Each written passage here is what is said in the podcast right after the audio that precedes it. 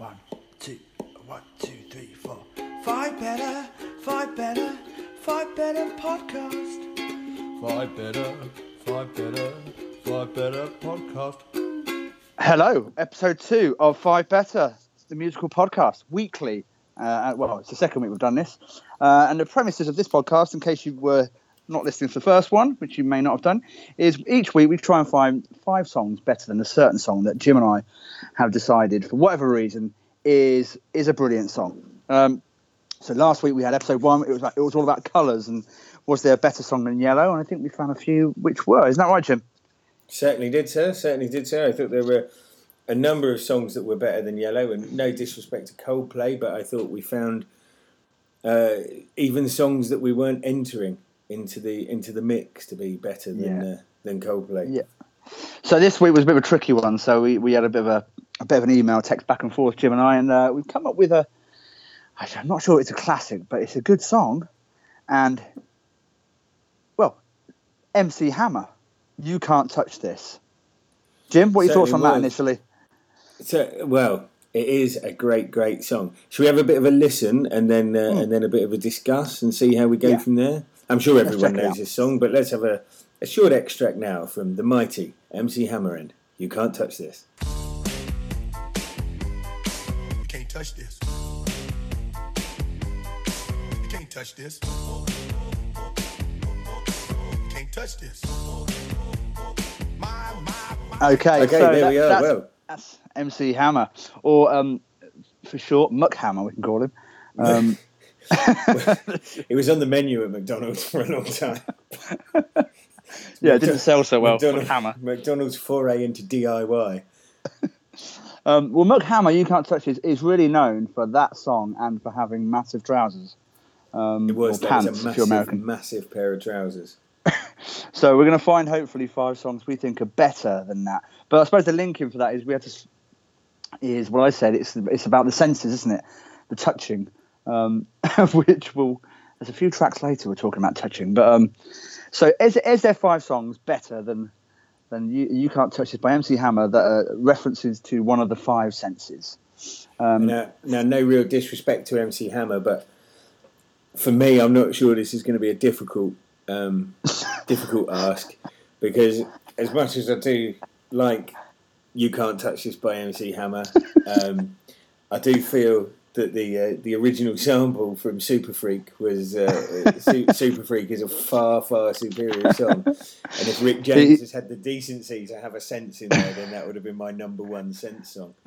But, well, I um, think uh, I think already he's losing in his own song, which is a bit a bit, a bit worrying.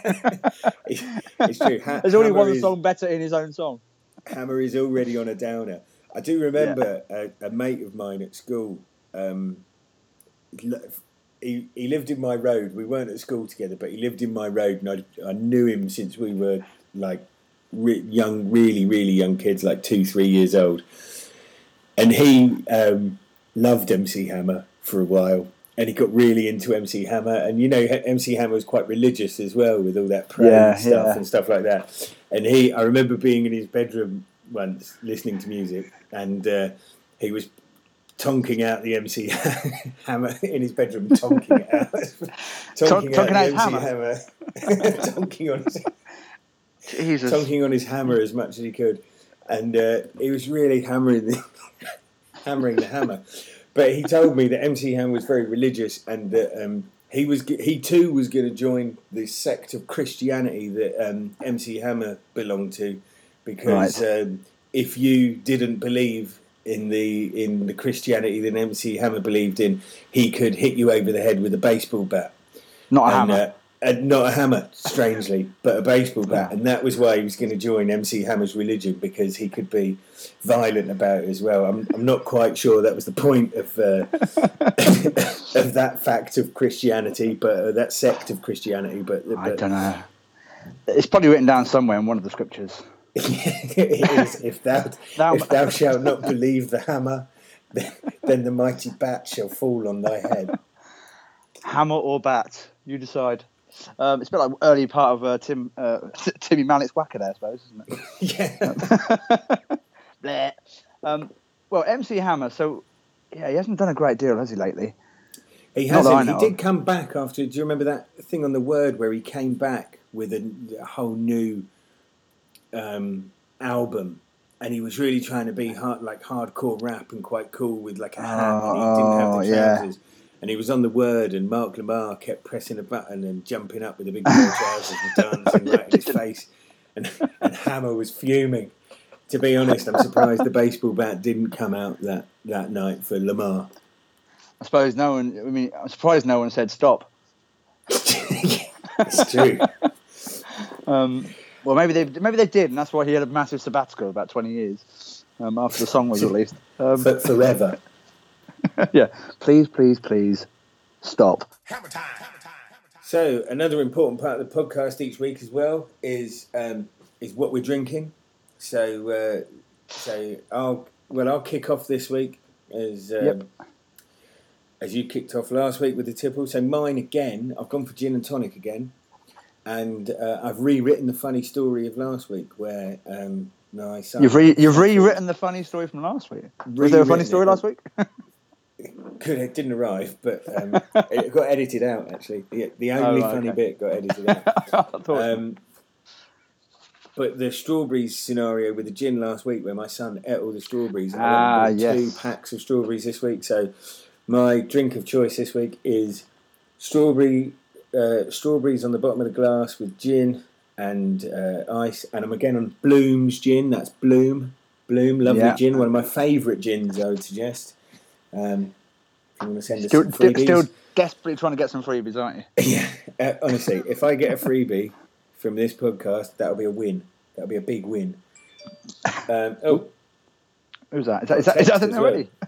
That was uh, we got a new follower on SoundCloud for the uh, for the um, for the podcast. Woohoo! So yeah, so it's just gin and tonic, strawberries, ice, happy days, lovely drink.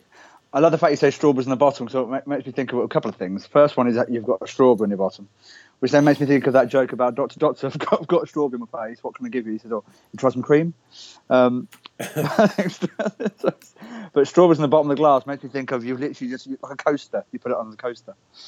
Um, the glass is indeed that- that's resting. it is. It's strawberries in my bottom on a coaster in the glass. The glass In is a bit glass. sharp, but Well, there you go. Um, you could always dip some strawberries. That George I won't did with this one. What I did, I did, I did a crafty one because I was walking down the shop quickly to get the tonic. I put the gin on the strawberries first and just let it all Ah. kind of sink Yeah, in. And, and infused. Nice, good that's work. the word I'm looking for. Thank you. Oh, well So done. yeah, Um, that's my well, that's- strawberry and gin infused piss up. Um, Well, I've, I've kept it traditional. I've kept it traditional like last week as well. Back on the white wine again. I've had a bit of a week of um, leaving dues at work and various things happening at retirement dues and concerts. So, uh, mo- th- I think three nights out of last the five nights of work I was out. It was awful, awful for everyone. For me, for them, for my bank balance, for my for my for my marriage. um, for getting anything done at work. Um, so I'm kind of a little bit over. I've had a couple of days off, but um, but I'm back on the white wine again, and again it's a Pinot Grigio. Um, I think it's Australian. Um, are, I you, think are you turning into Terry Wogan with the Pinot Grigio? oh, then I don't want to see anything about that. Oh, sounds a bit Jamaican. Sorry. Jamaican Wogan. Rastafari. Um, yeah, no, I, um, it's just refreshing. I don't know. I find with GNT, I get I have a couple of those. I'm really knackered the next day. Hmm. Um, do you know what I mean? It's like got a bit of a slight head on me, but this I can have a few of these. I'm fine. Um, but yeah, I've, I've, had, a- I've had a bit you, too uh, much did you week. get an ice bucket? Did you did you get your own No. ice bucket to keep it chilled? I'm, I'm, I'm still waiting for the royalties to come in from the first episode. Right. Okay. So, uh, I thought. I mean, I thought that was our that was our policy from last week. Ice buckets for all to improve. White wine. Very middle class policy. Well, I mean, I don't know. I mean, if I know a brand of ice bucket, I'll, I'll, I'll plug it to death next week. So hopefully by episode four, I'll have, I'll have about five ice uh, buckets you'll around me. an ice bucket. I'll be in an ice bucket, It's, uh, like a sort ice- of weird ice bucket- jacuzzi. Ice buckets for all to improve the, the chilled texture of white wine isn't going to be one of Corbyn's policies. Uh, I, I fancy. If we can find a time in the next couple of weeks, it's, it's the hottest day, another, another hottest day of the year. I'll, I'll happily Mm. sit in an ice bucket with you. With, Um, with me, Jeremy Corbyn, and some white wine, and discuss And- and- policy. Yeah, uh, and and the Jamaican Terry Wogan. We can all be together. That's one hell of a party.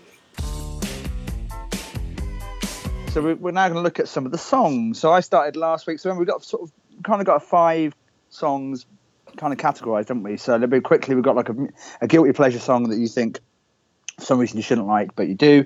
Uh, you've got an obscure song which is quite random and no one necessarily has heard of. We've got a popular kind of classic song. Uh, another category. We've got a memory song. Um, and then we've got a mu- we think musically better song. So we've got kind of five kind of rough categories there. So uh, uh, I started off with a what was my last week? I started off You with started off with guilty pleasure last week. Oh, gu- guilty pleasure. We didn't get through all the categories. We we ended We up doing about three of the categories, but uh, but Well- we still ended up with five songs between us that were better. we than, did, uh, yeah. So um, I started last week. So Jim, what's what is your song which you think is better than MC Hammer's "You Can't Touch This"? Okay, I'm gonna I'm gonna go hard or go home here today. Um, I'm coming in big. Uh, um, I'm coming in with "Feel" as my sense, and uh, I'm coming in with "I Feel Love" by Donna Summer. So let's have a quick Ooh. listen to uh, let's have a quick listen to that now.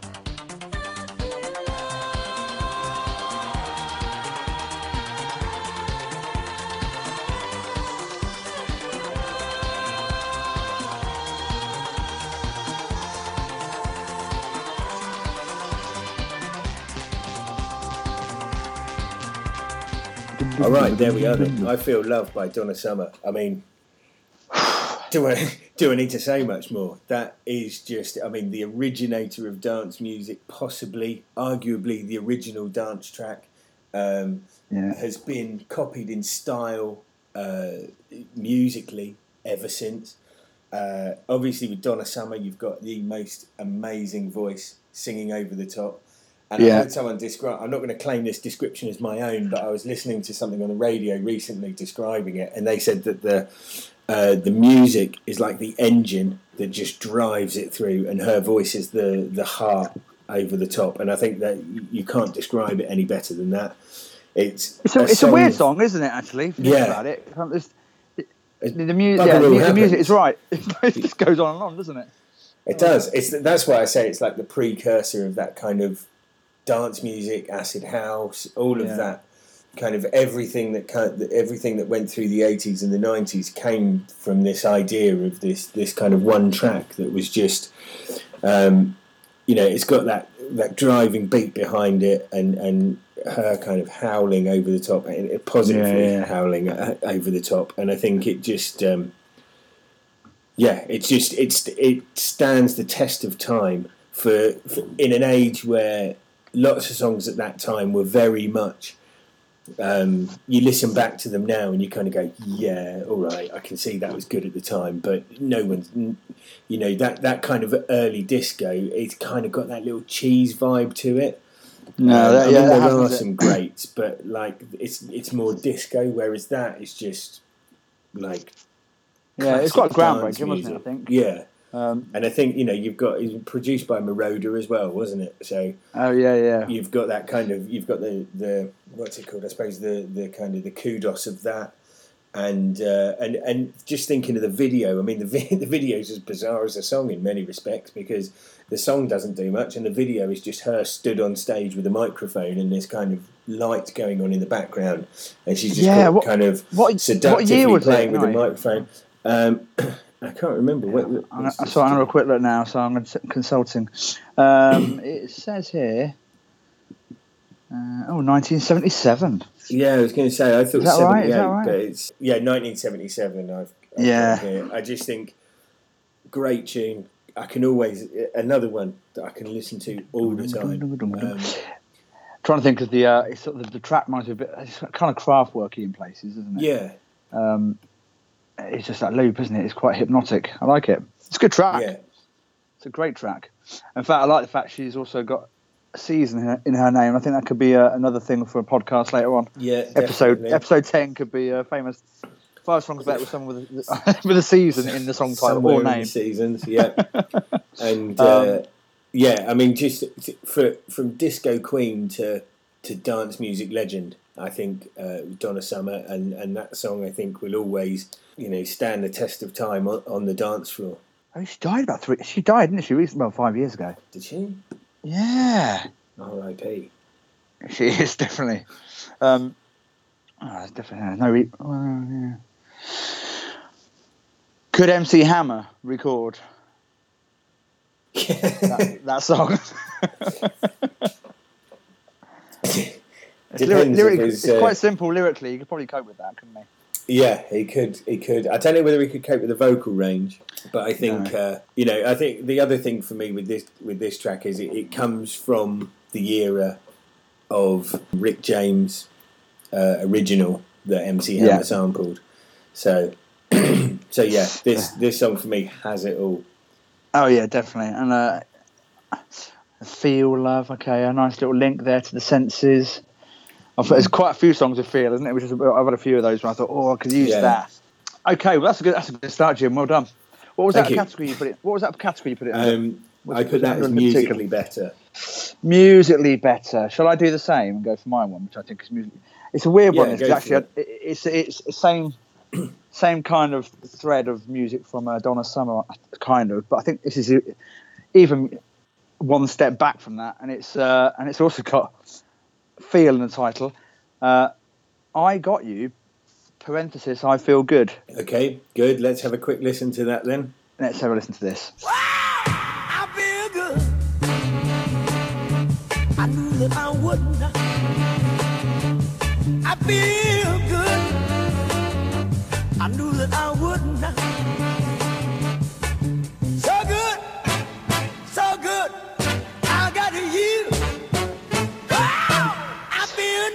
Whoa, I feel good. I knew that I would. Now I feel good.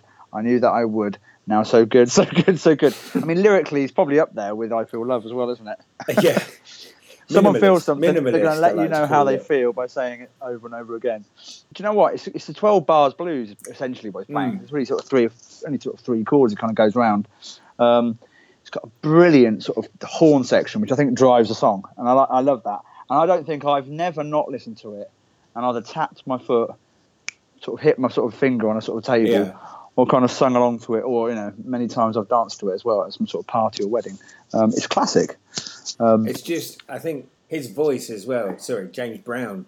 Just in Yeah. case anyone didn't know who we're talking about, but James Brown, vo- James Brown's voice is just like he sings from somewhere inside his body that I don't know where that exists on normal people. It like the feeling within it is there's so much feeling in just three. It's it's getting that much feeling out of three words, isn't it? and, he, and he was actually quite tiny in real life. Yeah, so he had a lot of, as you know, a lot of energy clearly from his dancing. And I couldn't believe it was 1965 that song was Mm. released.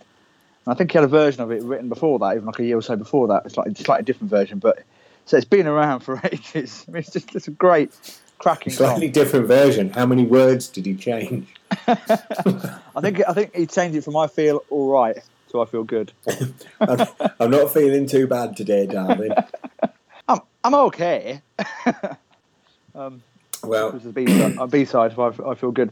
But uh, it's great. It starts off great. Got a, a great whoa song at the beginning, a whoa line at the opening, and then it kicks in, and it's, it's just yeah, it's, it's a it's a classic song. I mean that's that's musically better. I mean again, I think you said at the beginning, it's it's going to be should be too difficult to find songs better than you can't touch this. But I think feel, I feel good.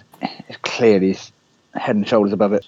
I think that's it, that's the thing, isn't it? With with taking something like you can't touch this uh, because the like we've talked about Rick James before, and the the the original Rick James song is brilliant, musically brilliant, but MC Hammer's always going to struggle to be as good as that, to be as good as that by just like kind of ripping off a bit of it. Because you could argue that if you said that Rick James's song was musically of a, a superior quality, then Yeah. you'd be challenge, you'd be challenging that. But obviously, it's you- you're not kind of um, No, you're well, not putting are it on that. Um, you could you could never put it on that level because uh, it isn't. I think also, I think why we can justify having it up there is obviously most of it, we're going to try and hopefully each week have songs which are kind of classic or, you know, Coldplay Yellow is a good song, clearly Yeah. a good song. You Can't Touch This it isn't really a good song, but it is stayed it stayed around for ages, partly because of the sort of the the stop hammer time sort of little Yeah. phrase, which was used. it's been used for. You know, everyone says stop. Everyone, invariably, someone will say hammer time afterwards. it's true, and it's. I mean, Yeah. it's it's a good So it's, song in, it's for in the different consciousness, reasons, isn't it? Yeah, exactly. It's not. It's not a great song, but the aura. It's not really an aura around it, but the things, the components that kind of uh, within it. Him, trousers. Um, Yeah, him Jumping trousers, around. That awful little ponytail thing he used to have at the back. Oh, like a rat's tail. Yeah. It was like a tiny little dreadlock rat's tail that used to come off the back of his head. Oh, yeah, yeah. um, disconcerting. But it's it's one of those songs that is a good song for different reasons, isn't it? It's Mm. good for being. It's good for being "You Can't Touch This" by MC Hammer. That's why it's good. yeah. It's like you Um, hear it, you go, "Ah, you can't touch this." You, you, you kind of, you know, and uh, It's kind. It's maybe, good- maybe it's almost up there with like kind of the things like Shaggy. Um, Yeah. It wasn't me. It's that sort of like a little throwaway line. You can't touch this. it yeah, wasn't me. definitely. So there you go. So I've, I've argued back for it again. Anyway, so it's, not, it's still not as good as. Uh, I'm still, not arguing that it's better than James Brown or Donna Summer. no, it's still not as good as James Brown. So uh, or Donna Summer. So have you got, I okay, mean, let's oh, go James back Brown into. as well. I remember he died on Christmas Eve because I remember texting Ah. him on Christmas Eve at about midnight. I think you did. James Brown's dead. Stop. And, uh, it doesn't James feel dead. good anymore. Some sort of throwaway, hilarious Um, line at the time. But yeah, so James. I mean, James Brown's just great anyway, isn't he? Yeah, it's quality. Um, I've got I regret not seeing it. My brother saw him about a couple of years before he died. Uh, he put he put on a great show, I think.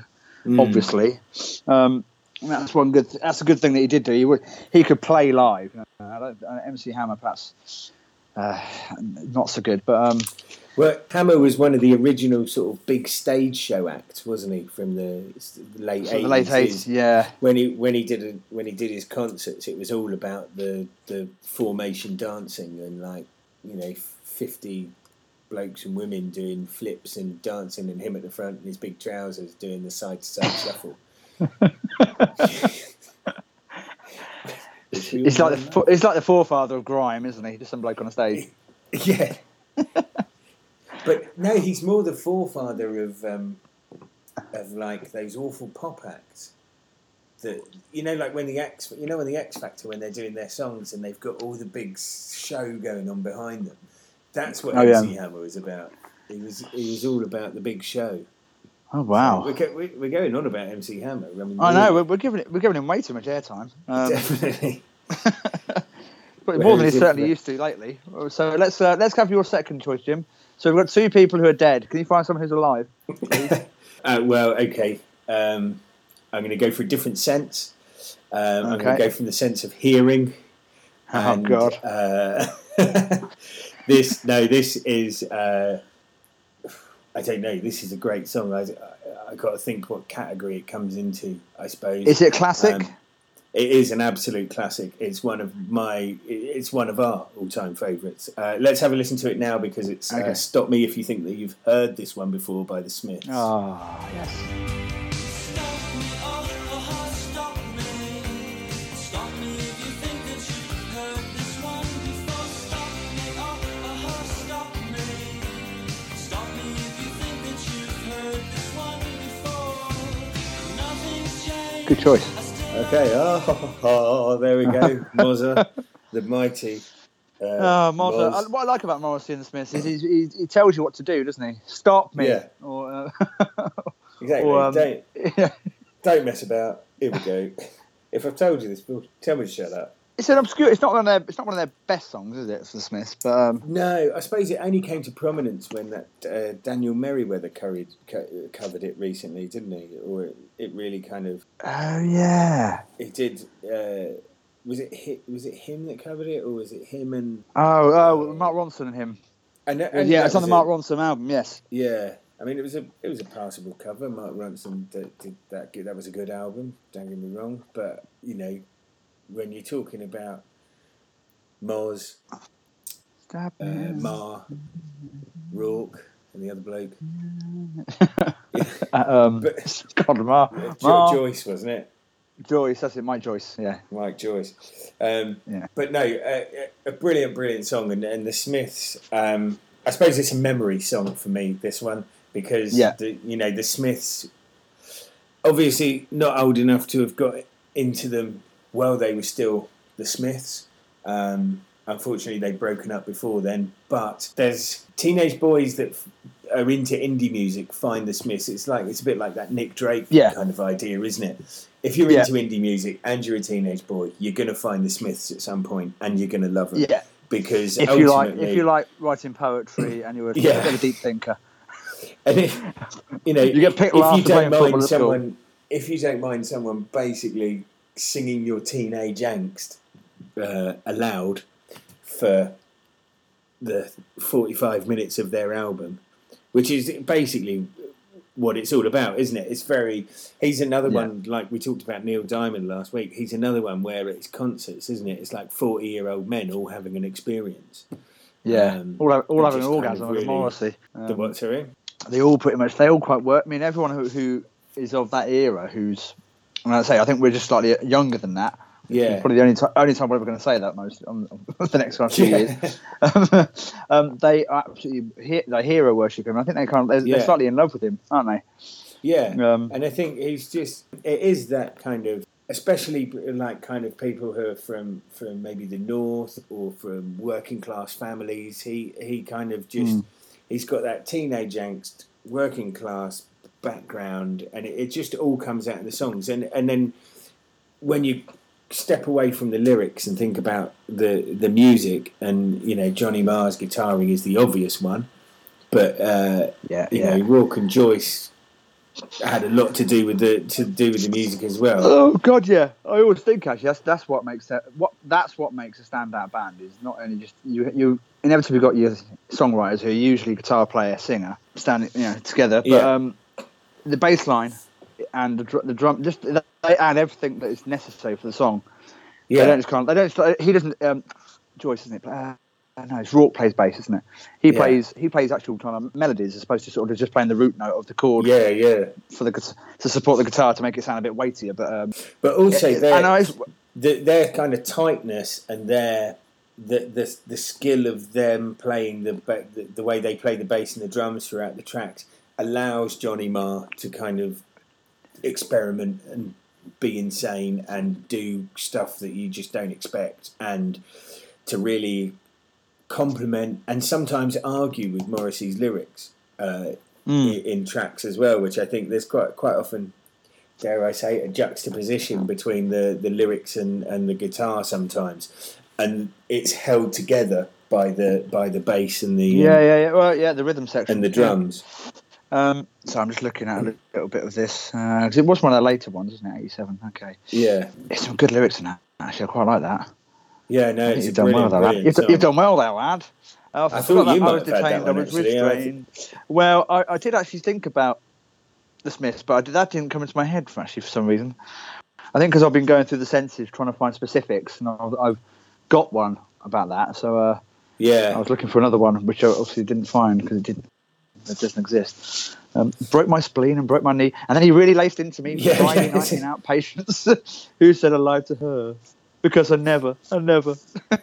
it's it's just one of those classic tracks with Morrissey's warbling, isn't it? So like, he Yeah. really in in in, in the same way that uh, I was going to say George Michael, Michael Jackson, shamans, and hee hees in the background. Morrissey ahs over the over the top. You know, it's. It's, it's like And a kind of it's like a kind of slightly camp Buddy Holly. I don't know if you can get. I think they're quite camp though, Buddy Holly's. It's true. They both had the glasses and the quiff, so you Yeah. know, may, may, Both- both never sound see a them in the like same Woody room or the same era. or the Um, same era. It's definitely got some sort of Woody Woodpecker thing.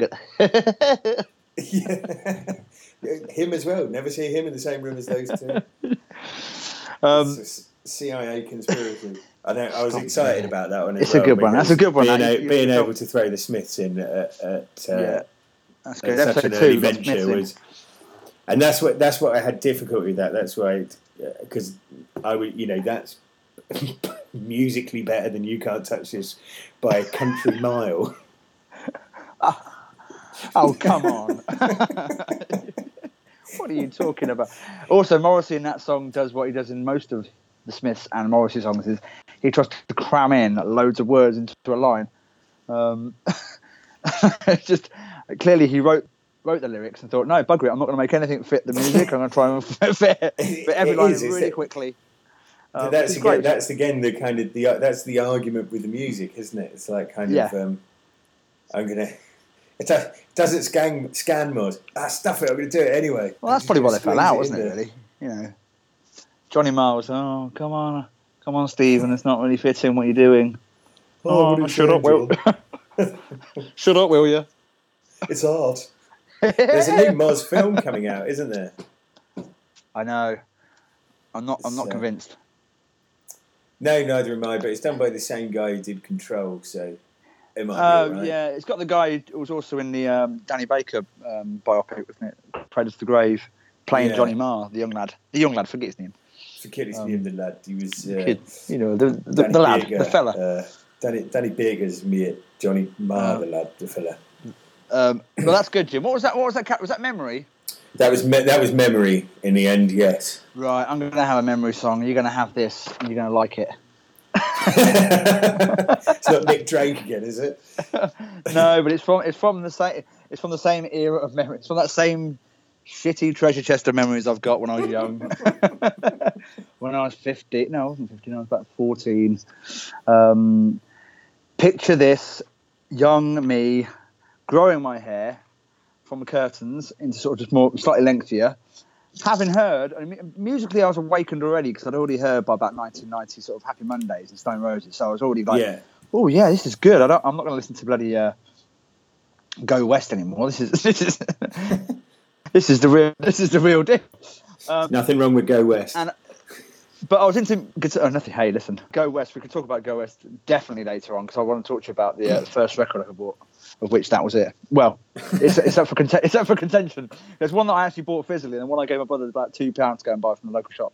Um, not going to tell you which one was which. anyway, this song, this song, because at that point I couldn't.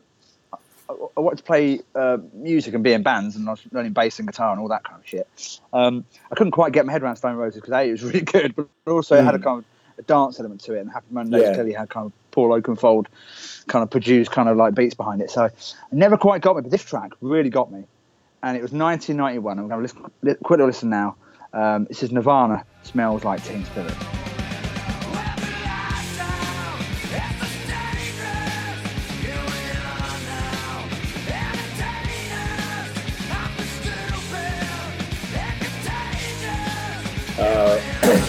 Great, track there. I had that one as well, but I, I, I figured you were going to come up with that one, so I, uh, I didn't tick it off on my uh, on my list. What what a tune! What a great tune! Yeah, it's brilliant. I mean, it is. It's your go-to tune. Again, I talked about go. To, you know, you sort of like if you hear an artist, their go-to tune is this. I mean, it's a song that's it sort of sums them up, but it's the way. It's, but in a way, it also was a song that kind of for them kind of took the shine and sheen off what they were doing. I think Kurt Cobain hated playing it, but sort of after the first six months after Nevermind was released, because I think because everyone loved them because of that song, it became a bit of a kind of a you know a bit of a noose around the neck. He didn't want to play it, and um, you know, as, as most artists do, we've got we've got other songs, but everyone was going to play Teen Spirit at their Yeah, gigs. yeah. But um, but what what's good about it? I mean, it's it's got a great opening riff. It's got I mean, it's it's so well produced. It's fucking it's been it's been produced about five million times, sent out and reproduced again on stereo. It's, it's a cracking Butch Vig produced album, the whole album, and the, Yeah. the guitar sound immense. I don't think and what I don't what I, slightly annoys me is that when you hear them play live, just after that they don't sound quite as good as the record. And I know sometimes that's the point of live. Live, you know, it's not meant to be exactly like the records, but um, that that that guitar sound he got from uh, Teen Spirit and Kurt Cobain on that album of mine is just incredible. Butch Vig. So um, they were kind it's of a great on the riff. tipping point of um, like when uh, they were at that point.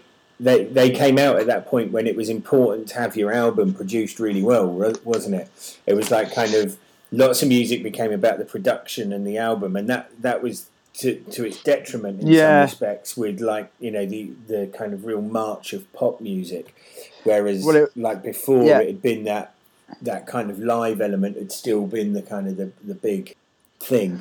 I mean, that's what Nirvana were. They were kind of anti kind of shitty Guns N' Roses music, which is obviously clearly Yeah. well produced, and you know, Appetite for Destruction. They're all kind of classic, really kind of like you know rock with the sort of like you know your fingers up like that. Um, and then for the for the uh, listeners, I'm putting my index finger and my little He is, finger up. he is doing. I can, sort of, in, you can see you can you can see, can't? Um, I can testify he's Uh, doing the the, the devil's horns. just know, witness. Um, and uh, Kurt Cobain was completely anti that, so he had that kind of punk mentality. He hated sort of fucking Axl Mm. Rose and his sort of shitty middle of the road, any sort of middle of the road rock music he hated. And, and their first album, Bleach, was really like raw, sort of recorded kind of you know in a week. Um, yeah, and, and sounds like it is. It's very raw and it's sort of you know was very, very much of its of them being a, you know, a band experimenting. But in the second album, that Nevermind. I think it had to get produced because I think that's what made that clearly was the commercial breakthrough for them. Um, and it kind of ruined a little bit of him. Obviously, I mean, you know, fast forward three years, he's dead. Um, yeah. so you know, could say fame fame did break him. He had loads of money, and then he took loads of drugs, and he shot himself. Um, In the But in, the you know, same way the that we're saying, in the same way though that we're saying like Morrissey is teenage angst, Kurt Cobain for me is teenage anger. Like that smells like teen spirit. That that opening riff, it's like a punch in the face. It, it oh, just Oh, God, it like grabs. It's like he's trying to grab old establishment people and your Guns N' Roses people and just shake them backwards and forwards and like just smack them with it. It's like it's just a really angry. It's great riff, but it's just really angry Oh, at the same time. I mean, the, the first line is like load up on guns and bring your friends, and you think, okay, Yeah. I see Hello. what's going on here. I see what you're, you're setting out your stall for. I mean, that also, but that again, I think I mentioned last uh, week with my guilty pleasure song, Michael Jackson, which was the same kind of era, but related the Mm. video for it was ama- amazing. And I like, it was him, Dave Grohl, Chris Novoselic in, a- in a gymnasium at a high school. Um, Yeah. ev- everyone, and it's all got like a, it's really filtered and sort of brown looking and kind of dark, and it's just and everyone starts off goes like an absolutely old crazy. um, '60s Ed Sullivan show, doesn't it? oh no, no, no, that's that's come as you are. Was it? I thought that was where they, Come they As You kind Are. of, and it's the sepia, and then I thought at the end of Smells Like Teen Spirit, they're all in dresses, and everyone's Uh, going bonkers, and they're thrashing, smashing the place up. No, that's "Come as You Are." That is the uh, that was their sort of like second or third song released from the um, Nevermind Yeah. album. Now this one's when they're in the gymnasium and it's like a the sort of they're they're in the they're in, they're in the middle of the, the basketball court. The, the people are watching like it's a game, and then they sort of head start sort of moshing very slowly, and then it kind of as it kind of the chorus kicks in, everyone jumps up, grabs everything, and smashes the sort of shit out of everything. Yeah, And, um, and, and at the end, they're sort of ripping up kind of like the seats and throwing things and the bat, as, it was every sort of Nirvana show you saw. The cymbals went flying, guitars in the air. But uh, it's a wicked video. Um, and for me, it's it's a memory song for me because that's kind of like, I was like, whoa, this is this is brilliant. This is how like, this is this is what music should be. You know, four chords. Bear bear in mind, most people can't play guitar, so at that point, I was like, yeah, I could pick this up four chords. It's easy. yeah. Um, Four candles. And also, what I like what I like about it was then after that, I became quite Nirvana obsessive. Obsessive, and sort of, well, what's this, what what's teen, you know, what is yeah, his teen spirit is about kind of like it's about the angst and the anger, like what you said. Uh, the smell of it, I like it. It's nice imagery. He goes, no, he sort of you listen to him, he goes, no, it's it's a makeup of deodorant called Teen Spirit, oh right. and that's what the song. That's what that's where the title of the song comes. Uh, yeah, so it smells a bit like deodorant. It smells a bit like Lynx. Was the English version? That's what Morrissey would have wrote. Morrissey would have wrote. Oh, it's a bit whiffy with Lynx. Smells like uh, Old Spice. Oh, everything smells of Old Spice in this humdrum town. Yeah, it's it's it's brilliant, and like it's got a great structure. Know, it's, it's verse chorus. It's literally verse chorus, verse chorus, middle eight, uh, nice lead guitar, finish off, a denial, a denial, a denial, repeat eight, well, eight, however many times it is. Um, hold hold the last note, rasping away, um, and it's a great it's a great opening to an album. It's it's it's, it's not. I mean, the argument then is is that their best album? Because I think we had that last week about is is you know about classic albums. it was Coldplay's that- best album, yeah. it was Coldplay's, yeah, yeah. Nirvana's that was their second album, the difficult second album, and actually that was Difficult their second album, and they did it again. difficult second album. But they made obviously that, that was probably their, their most commercial.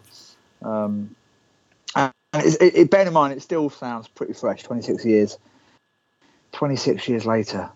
God, Um, that's that's. Uh, Yeah, smells like teen, smells like Teen Spirit. It's it's quarter century old. It's brilliant. Um, better than MC Muck Hammer. Smells like I'm an old man, knowing that that's 20, 20 odd years old. I, I also, what I like about it is that there's um there's a thing going on. I mean, it's been around for a couple of years actually, but there's this thing around on Facebook and Twitter. People keep posting it. Watch Take That perform Smells Like Teen Spirit back in the, the 1995 96 era before Take That split up. And it is the most awfulest thing you will have Surely, ever uh, seen. Surely theirs is the original, and uh, Nirvana simply It does say credits. from uh, Credits from Barlow Gar, G. Gar J. Um, Barlow and uh, MJ uh, Yeah. Owen Fox. Fox, Oh. Grant Fox. yeah, if you can get if you can have a watch of that, listeners, y y that's probably worse than MC MC Hammer. Possibly definitely don't listen to it if you are a big Take That fan, because it may um, Yeah, ruin your opinion of them. If you had one anyway. yeah, definitely. There you go, I would, I would that's 100% second go with that. Smells Like Teen Spirit is um, by far and away a better song than MC Hammer's You Can't Touch This. So we've already found five. That's quite good. We're moving on a pace this week. Oh, Um, go on. What's what's the next one? Next one. Okay. What do you got? What have you got a different sense? Let's, try- let's try and work our way around the senses. What if I? What, yes, this Yeah, is a different sense. We've done. Uh, oh no, I've got. I've got touch. I was going to do. Have we done C? Uh, what have we done? I've done smelling. You've done. Um, I've gone feel. You've done. You've done a lot of smelling in your time. I've done. Oh, you, but we both we've both done touch, haven't we? We've been fe- Yeah, feeling we both each other. We both, we both felt each other up. we both felt each other up. I heard about it. I, You I, I smell. it. you smell it. you dealt it. That's Um, it. so, well, all right. I'll go with I'll go with C because uh, I've got my my other my the one I was going to go with is rubbish. So I'll save that to the end because I think that's the one that arguably isn't Ooh, as, now uh, this is good. This is isn't good as to good. hear. So, do we want to do that one now, or shall I save it for later? Fuck it, let's do it now. Oh, don't swear. Do it now, go on. Let's do it now. Okay, hold on to your hats, ladies and gentlemen. The next song that I'm gonna fruitlessly, I fancy, try to argue is a better song than uh, than "You Can't Touch This" by MC Hammer. It's an obscure one. It is "Touch Me" by Sam Fox. Let's have a little listen now.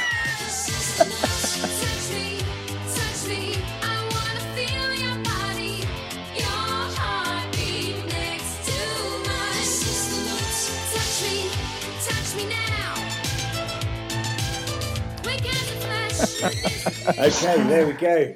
The awesome pop pixie princess that was Samantha Fox. Well, can I can I can I can I come in? Can I come in with this? Uh, can I can I come on Sam Fox? Can I come in with this? Um, that touch me was on my uh, was on my statement to the police about that. no, um, so, touch me was was on my list of uh, sort of like nearlies. Um, Ne- nearly made it. It nearly made it. It's obscure, but you could, you could you could put it as a memory song, a classic song. I mean, It's unfortunately, better, better Unfortunately. vocally, better written. Um, but you know, you have to go with with um, with obscure. I mean, honestly, it was it was a time. Let's go back to that kind of early to mid '80s. It was a time when soap stars were hitting the pop charts. It was a time when someone like Stefan Dennis would have a song called "Don't It Make You Feel Good," which, to believe Oh. me, nearly made my list. It was uh, Kylie and Jason. It was anyone who was anyone. The Stock Aitken and Waterman hits in advert. In fact, well, I suppose they were hits. Hits Factory. Yeah, yeah. Sorry, Stock Aitken and Waterman. I suppose you're right. They were hits. Yeah, Stock Aitken and Waterman's Hits Factory was cranking them out left, right, and centre. Quite literally, probably. Um, there's a brilliant story with, uh, with that my brother told me about um, Stock Aitken and Waterman uh, with the um, with the Hits Factory, and apparently uh, Mike Stock and uh, whatever his name was, Aitken, said uh, Um, making "I Should Be So Lucky." Uh, we should have been so lucky if Pete Waterman ever turned up to the bloody studio. so, Oh. I think uh, I think they wanted to claim that one for their for their own. Um, but yeah, they all, they all uh, did all right out of it, for God's sake. that- definitely they didn't they didn't do badly. But that it was the time when you you weren't you weren't necessarily you didn't need to be a pop star. You just needed to be a face that people could engage with and people would buy the You, records. you, ne- you need to be or sort of in like Sam just, Fox just in the news. Yeah, or in Sam Fox's case, you needed to be a chest that people would engage with that would could be on page three of the the Yeah. awful Sun newspaper. Unless Sun Yeah. to sponsor us, then it's a wonderful newspaper, even though it's awful. Um, but it's it's as a pop as pop songs go, it's pretty good. It's got a it's like quite poppy. It's quite dancey. It's uh, it's quite sexual, should we say? And Uh, uh, oh god, and yeah. they and they they they equalise her voice to make it all right. So you know, I think I think she's like the modern day. Um, well, Katie Price is the modern day Sam Fox no, in, definitely. in, in some ways. I mean, well, in many ways. I suppose what is different is that Sam Fox, unless I hear otherwise, didn't necessarily sleep her way through about five husbands like Katie Price has done. Um, no, she did a terrible job of presenting the Brits, though. I remember. Oh, Mick Fleetwood, 1988. Yeah. it? I see. It was the, it was quite possibly the worst one next to. I think Frank Skinner hosted one year, and that apparently died a death. Is that Um, where? Um, do you think that's where the uh, the Fleet Foxes got their uh, got their inspiration for their name? Mick Fleetwood Do you know and what? Sam I Fox presenting the Brits. Hold on to a hope that that's where it came from. If that's true, if if anyone knows the Fleet Foxes, if anyone's listening to this, if anyone knows the Fleet Foxes and is listening to this, please ask them because that is something we need to know. Because if they did get their name from that, they've gone up in my estimation and would be the best named band ever. I think what was Um, quite ter- terrible. Sorry, what was terrible about that whole Sam Fox and Mick Fleetwood? Apart apart from that, it was three hours. No one's ever going to get back. Um, and they couldn't read off the the bloody None of them printer. could read the auto cue. The height difference was was all, was almost like you know we had to sort of, or turn your TV at sort of a weird angle because it was so so distorted. Um, and it was I, I, I can't believe for p- professionals it was done that badly. You know, No. For a TV company, you put on the Brits, and for a production company, they put the Brits on. They, they appear to have had so little rehearsal. They may, you know, I think I think ad libbing would have been better because I don't know how it was Uh, done they clearly badly. hadn't rehearsed. They had not rehearsed No, a jot of it, and it was just uh, the. It, it goes down in history as one of the most televisual car crashes there ever was. But back to her song, um, I think, dare I say, it's better than, MC Hammer. I don't know. I, I think you sound as convincing as Mick Fleetwood did when he was told Sam Fox is a good presenter.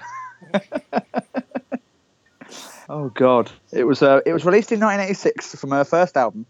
Guess what the album was called, Jim? um, was it called Touch Me? It was well done. Um, Thank you. And, uh, I had it. and, and you know, it was, you know, Uh, well, what what is more shocking, apart from the fact she has um, she made a single and, and, and at that time a nice pair of breasts, is that she had a second single. yeah. Do you do you do you? Brackets want to please me. Oh God, it's awful, isn't it? Really, Sim- touch me, similar- touch me. Do you know what? It's another one that's got like brackets in the title. Like I, uh, I got you. Brackets, I feel good. Touch me. Brackets, I want your body. Second Yeah, yeah. single, do you do you? Brackets, want to please me. Third single, just brackets. Four. Fourth, fourth single. Why are the pages of the newspaper stuck together? Fifth single, must invest in laminating machine. Sixth single. I can't. I can't read the video printer. no, what is it? The auto cue. I've got a grandstand. She presented grandstand as well. Clearly. so she was on grandstand week in week out. Lincoln two, Division three. It's just yeah, and she'd still fuck that up. Yeah.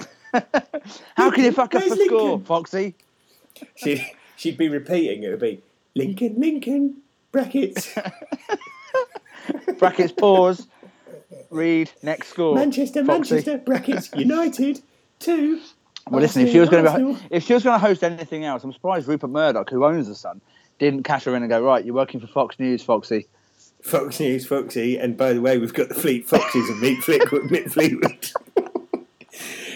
doing a gig in Fleetwood, dressed as foxes.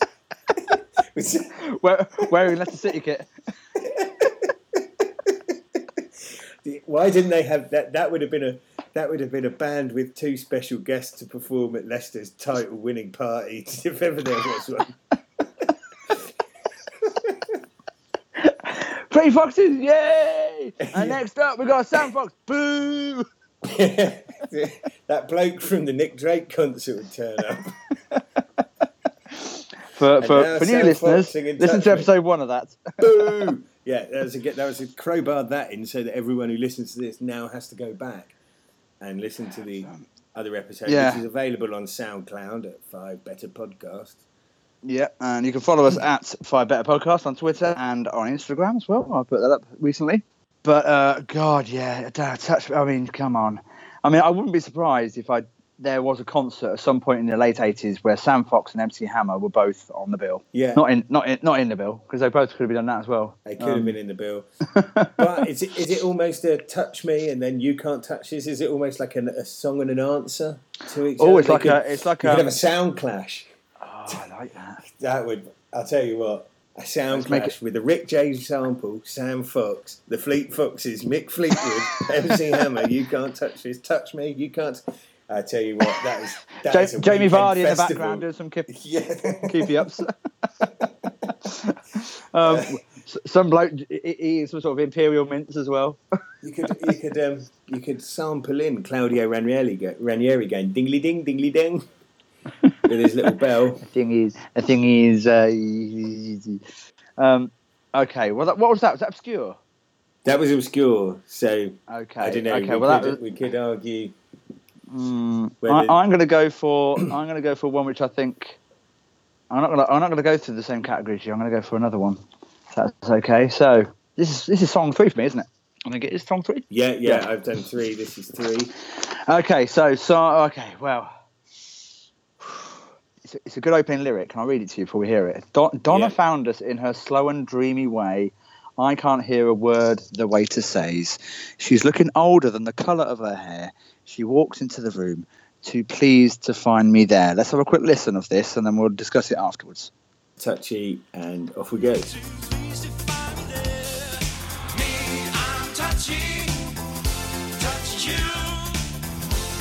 I'm touchy,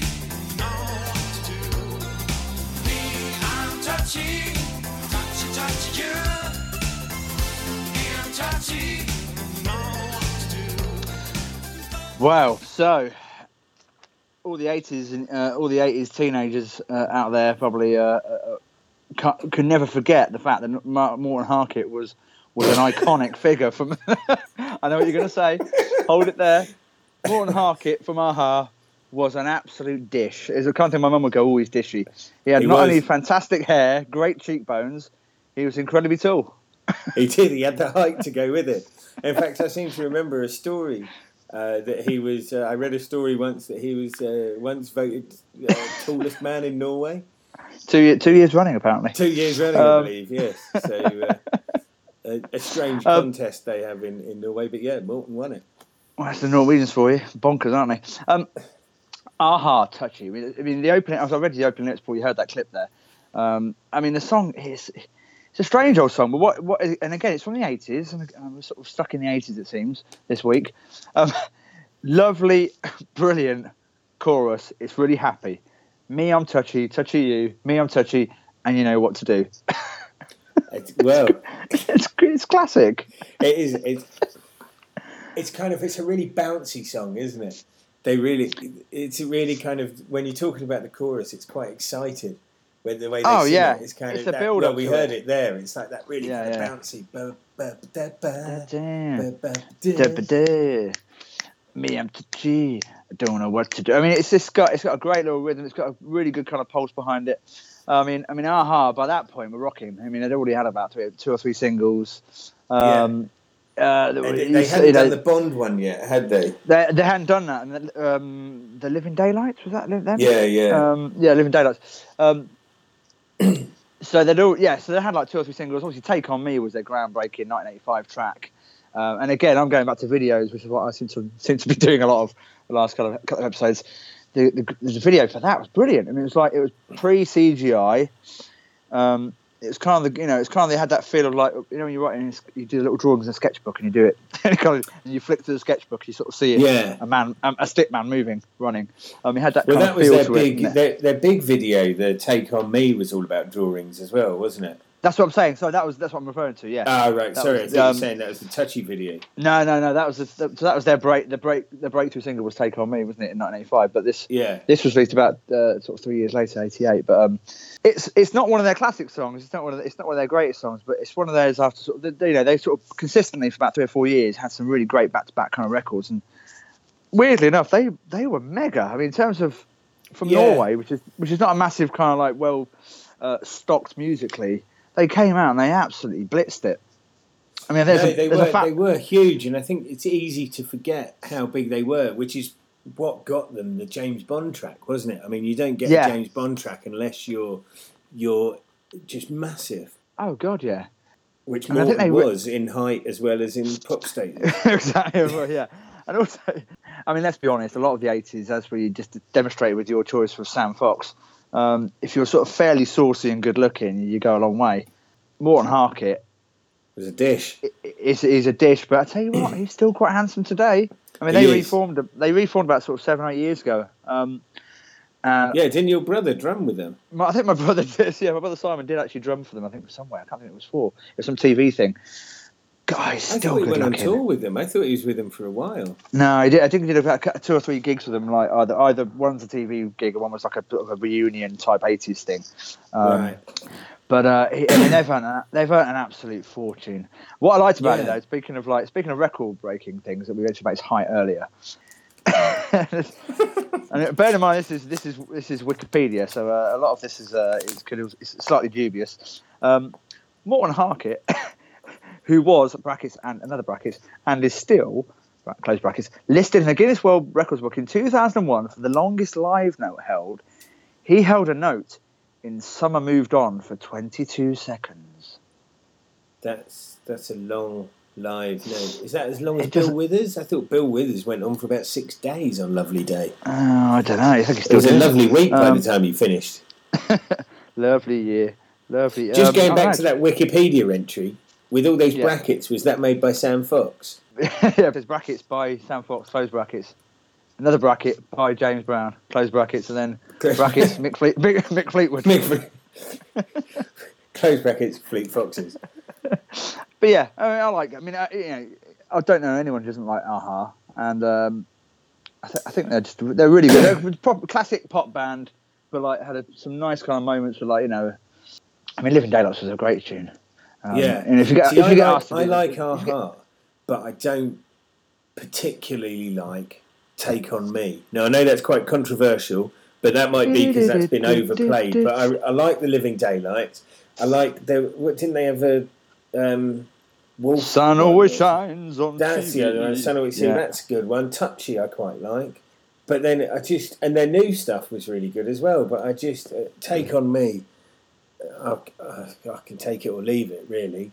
Take on me or leave it, on. It's just, uh, it's just one of those. It's, it's probably one of those songs that gets. Oh, overplayed. do you know what? I did- it's one of those sorry, not- songs. Sorry, Sorry, I think it's one of those songs that gets overplayed, and as soon as it comes on, it everyone comes running up to me going, "This is a banger." It's like, yeah, really? oh, I'm not quite convinced, but I do like Aha. That that uh, That, um, but they were they were not they were not always popular, were they? Because they had that um, uh, hunting high and low song, which I think was Yeah. quite a nice song. Um, Yeah, sort of- like they, they actually wrote some good songs, but really good musicians, and they they all looked really kind of cool. You know? Yeah. So um, everyone was quite happy. You know, you if you if you could be an aha, you'd be like, yeah, good good they, band, they cool were kind band. of the forerunners of the leather wristband, weren't they? They, you know, they really brought that into prominence. Ah, leather wristbands, not quite a vest, but kind of sleeveless t-shirt. Yeah. Um, you know, When, later later on, I mean, I remember seeing Morten Harket um, talking to one of the hosts on Eurovision once a number of years ago, and he was in a full leather suit, um, leather trousers, leather uh, leather jacket, but not like a. Not like a biker jacket. It was a jacket that was like Right. a suit jacket for his for his, leather. his leather trousers. trousers. I mean, he maybe was- maybe he's he's spent those thirty years probably from that wristband, just literally building on it like a loom. Yeah. first, the, first the sleeve came, then the, the, the shoulder. Or saw Neil Diamond do on a hot August night in his full leather garb and thought, I've got to go for that. That's uh, I'm having it. I'm that's having the it. one for me, Fatty. Back to Morrissey. So, Aha Touchy um, is better than MC Hammer, I think. We could, we could probably agree on that. I think so. I think I think we've got six there that, Yeah. that are better than better than Hammer. I think I'm gonna I'm gonna All right, now you've go done with three, so my you've got that. You, and you've got Touch and, Me. and say that Sam Fox is in there. Oh, okay, okay. So you've, you've, you're backing it. You're backing it. I'm, I'm backing my own decision there and saying Okay, Sam Fox right. is in there. Right. Okay. so six six uh, six marvelous songs there that are all better than MC Hammer. Brackets, maybe not. Maybe not Sam Fox. Close brackets. maybe not Sam Fox, close brackets, open brackets. Possibly depends on how much I have to drink. Close brackets again. So okay, I'm going to go for a different sense. We've had feeling, Ooh. we've had uh, hearing. Yeah, Uh, I'm going to go with sight now, go on then. and I'm going to go with uh, with just a song that is uh, again I can't uh, I can't say any other anything else than just brilliant for this song. It's a great song. It's a really happy song. Uh, you can't help but feel good listening to it, and it is just very positive. I'm going to go with Jimmy Cliff, and I can see clearly now the rain is gone. So let's have a little listen to that.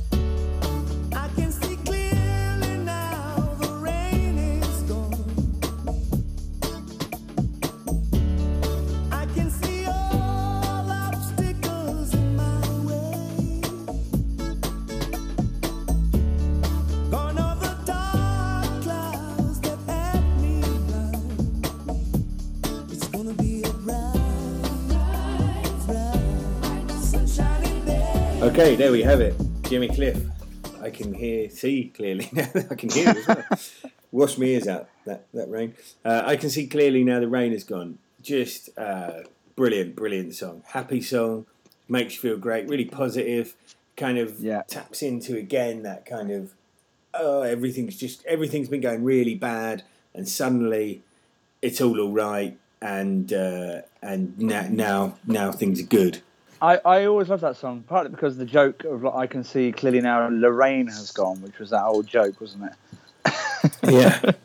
Um, Although a mate of mine at, at uni used to sing, not at uni, at college, used to sing, I can see clearly now your pants have gone. um, um, what what had happened? You exposed himself. I had exposed myself. and No, Okay. not me. It was it was his He exposed himself to you. song for a girl he loved. Oh, oh the old smooth talker. Here, here's, here's the pants. who says who says romance is dead? His pants have gone. He's just literally starkers. Terrible. Sex pest. No, her pants have gone. Oh, her pants. Uh, hang on. This is now. This is now turning to touch me, touch me. Brackets. I wanna. Or whatever it is. Don't know. Could have at Um, least told you you had pants. and brackets. And Uh, brackets. Jimmy Cliff. Now Jimmy Cliff's not dead, is he? Oh, please Um, don't be dead. He died at the end of that film, like the big kind of uh, dancehall film. God, No, no, it's okay, he's still alive, he's all right, he's still alive. The harder they come. Oh yeah. He's a gangster in They Harder They Come, isn't he? A brilliant, brilliant kind of black exploitation Jamaican uh, movie that he did the soundtrack from, but uh, with, with The Harder They Come. But this, Oh, yeah. I just, I, I, I just love this song. I, I remember seeing a brilliant um, uh, comedy sketch with. Uh, do you remember? Well, of course you remember uh, Steve Frost from Radio Fire. oh yeah. yeah. Um, but he had his classic, own classic show. Blackadder sort of. Um, You know him and the other guy member. used to do the Carling Black Carling Black Label ads. yeah. and yeah, they had um, their own show. It was called Frost and whatever his name was. The Nix, not guy. Nixon. No, that was uh, that was David Frost. but they did. They had that show, and they they were being two detectives in this comedy sketch, and one of them was sitting uh, in his car phoning up someone else and looking out the car window, and like the dialogue was. Yeah, I can see clearly now the uh, the rain has gone, and Oh, yeah. I can see all the obstacles in my way, and I just, I just thought that was a real clever, uh, clever sketch. But no, it's, it's just a great song. Uh, it's used all all over the place, and it's one of those ones for me. It, I never feel it's been overused. No, it's a really happy song, isn't it? You sort of feel, you feel good about it, and it's probably also his. You know, again, the, the go-to song. If you sort of Google Jimmy Cliff, this will come up, won't it? Yeah, I Um, think it's his go-to mainstream song. Whereas I think the Yeah. harder they come is like his. That's his kind of uh, signature tune, isn't it? Mark Arden. Sorry, that was the Stephen Frost mate and partner. Mark who? Sorry. Ar- Arden. Oh right, I think you said Marc Almond. Not Mark That's Arden. an no. interesting combination. Ready on fire. I saw you standing in the pink flamingo. Um, Mark Arden. He's not dead, is he? Oh God, no. Okay, fine. The Oblivion Boys. Didn't realise that. Stephen Frost and him. Were they? Sorry, gone off. Because I was like, sorry, got off on tangent. So, Jimmy Cliff. Yeah, I mean, oh God, God, it's better than MC Hammer, isn't it? Of course, it's better. It's, of course it is. Yeah. I don't think there's any argument. I think the the problem is we set the bar so low this week that I don't. I, know. think it's. Um, I mean, we're, I know we've had a few drinks, but we've been able to say that Sam Fox's "Touch Me" was a better song. Do you know what I was going to put up there? Sorry, with uh, was that what was that under Jimbo? What was your uh, your choice then? Um, Was that was that obscure? No, it wasn't obscure, was it? No, it wouldn't have been obscure. It Wasn't memory. Wasn't musically better. Classic. Classic. Popular. That could be. Yeah, yeah, popular slash classic sort of thing. I I um, I really want to put in. I'm not going to put it in because my, my last song I want to put in was INXS taste. I I saw You- that, did but did I didn't know it well enough to put it in. It's a good song. It's a great song. Um, I mean, you got again, you got the classic, classic kind of rock artists, Mm. eighties, nineties. Again, another another handsome man, a la Morten Harket, with Michael Yeah. Hutchence. Tragic death, a la Kurt Cobain. Yeah. Um, Slightly more pervy a death than Kurt Cobain. yeah, yeah, a bit more fruit. Dare I say, a bit more fruitier. less, less gunshot, more kind of like orange. the James had a song called Taste as well, which I was going to put in, but I didn't know it. Like it was, you know, like when you're just looking through the internet, and I saw that, and I didn't know it, so I couldn't put it in. Ah, But um, right, I thought that would have been a classic to put in uh, Rick James. Well, I mean- Yeah, I mean, like I say, Sam Fox is the only one we're not. I'm not sure about. but but and I, you know, if you if you re- rewound back to the eighties, that, that that sentence would never have been said. Um, unless I had a picture of Linda Lusardi next to her, in which case it might have been true. I'm not Yeah, sure. it's difficult, difficult. Is it Lasardi or is it Fox? I mean, I don't know. No, knowing what I know now, Yeah, it's tricky, isn't it?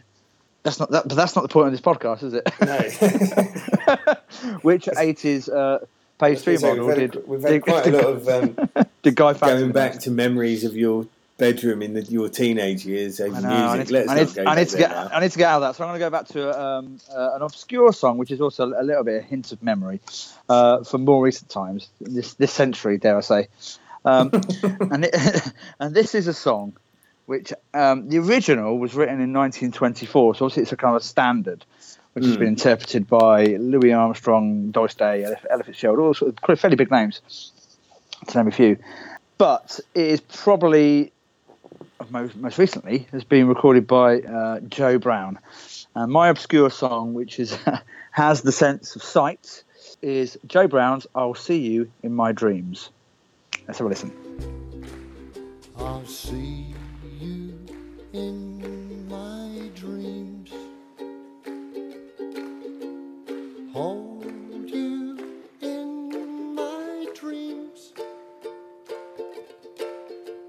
Someone took you out of my arms. Still, I feel the thrill of your charms. Right, Joe Brown, "I'll See You in My Dreams." This is, um, as I mentioned, it's a standard song, so it's not his song, and he's recorded an album uh, a few years back, of which this is one of the tracks on it. Um, and it's, as you heard, then it's a ukulele album. Um, it's a ukulele song, and the song's called "The Ukulele Album." Uh, quite original. Um, but I love the song. I think it's really simple, and having got a ukulele.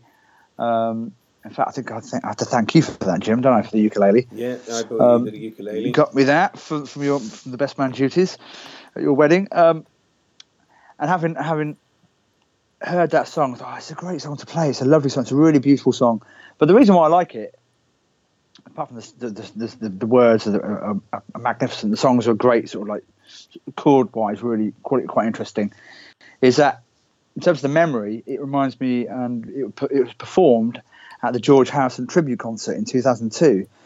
So when George Harrison from the Beatles died in 2001 of cancer, um, he, he was big mates with George Harrison, Joe Brown, um, and George uh, George Harrison was a really big promoter of the ukulele, sort of pre kind of like it being quite cool and kind of hipstery to play the ukulele uh, and sort of record songs on it. So he did that at the end of that concert. If you watch the concert, the, the concert for George, I think it's called.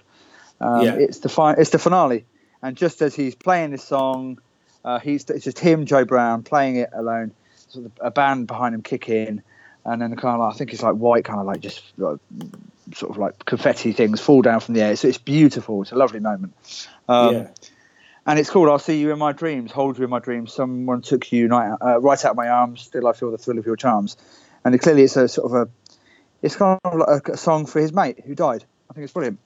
Um, and and George Ha- and, Joe Brown's is one of those. If you sort of read him his CV, you think, oh, he's a bit like Cliff Richard. so, sort Yeah. of big, big, big in the fifties. Sort of, he was a bit of a jack of all trades. Was in the sort of a rock and roll sort of guitarist for loads of different people. He then was on stage and TV in the sixties and sort of appeared in like game shows. I think he was the first host of The Price Is Right, and then Leslie Crowther got it. oh, Um, right. and was doing was doing like, and was in loads of pantomimes, and he sort of he pops up in loads of these sort of like you know documentaries about sort of time gone there's by. only- There's only two things I know about Joe Brown. yeah, Uh, well, three really. First is that he isn't Jo Brand. Um, it's not. It's definitely not Jo Brand. Second is that he's uh, he sung that song. I'm Henry the Eighth. I am. I am, I am, I am. That's right, yeah, yeah. That one. And thirdly, his daughter was Sam Brown, who did. Yeah, You better stop. stop before. Uh, Um, yeah. So those are my three Joe Brown facts. Yeah, exactly. And she and funny enough, she was singing. I think in that concert for for George Harrison, the concert for George, because Sam Brown uh, was a for that uh, say was a was eighties or something that song 1988 I think it was. Stop. Um, Yeah. she became like a session. She was a session singer, and then she became uh, one of the sort of the main singers for the Pink Floyd kind of like tours and stuff. So the backing singer. So she's she's quite well versed now, being a bit, a bit like him, but a bit of a jack of all trades. And Yeah. um, he was always great- on like um, uh, celebrity squares and stuff like that. Yeah, him and Lenny Bennett. Yeah, he was there. Yeah, he's exactly of that era, the light entertainment era, which, which clearly you know, we're big fans of. Um, yeah. But yeah, I mean, this song is great. I mean, it's got it's got like I say, beautiful lyrics, simplicity of the ukulele, and just a sort of the, the just the absolute sort of like um, tribute to his mate uh, playing that song at that time at the end of a concert, which was also positive and kind of like you know, very much about George Harrison's kind of positive spiritual self. I'll see you in my dreams. I mean, it's perfect. Mm. It's a brilliant song. So yeah, that's that's the that's my I think my last song tonight. Joe Okay. Brown. Well, I think I can definitely go with that. I think we're we're we're definitely on seven songs uh, there that were better than uh, than MC Hammer. Sam Fox, I don't know. she was she was the, probably the one that was the most bizarrely discussed this evening. Um, with the uh, Certainly the most most the- most I've had to say has been about her. yeah, I think we can safely say that there are five better songs in this world than Yeah. uh, than MC Hammer's "You Can't Touch This," and I Yeah. think uh, I think anyone anyone on Twitter or Instagram or anywhere else wants to disagree with this, I think they, they'd be they'd be hard pushed to uh, to tell us that there weren't five better songs with uh, with a sense in the title than Exactly, and you try and find songs with senses in the title. It's quite it's quite tricky. I even I was even going for really tenuous things like Morcheeba's "The Sea," um, the open track for the open track from Big Calm, which you know which is clearly cheating. But yeah. I mean, I Um, struggled with what's what's a sense is looking a sense. Is that because because then when you bring it into that, there was loads with look and see and sight and all of this, and then Well, yeah, that's sight, isn't it? So then it's the same as see, isn't it? But yeah, look, I suppose, yeah, maybe not. The look of love. It's Teenage I mean, Fan I Club a song. few, I I had a like. few honourable mentions Sight. this week that I didn't talk about.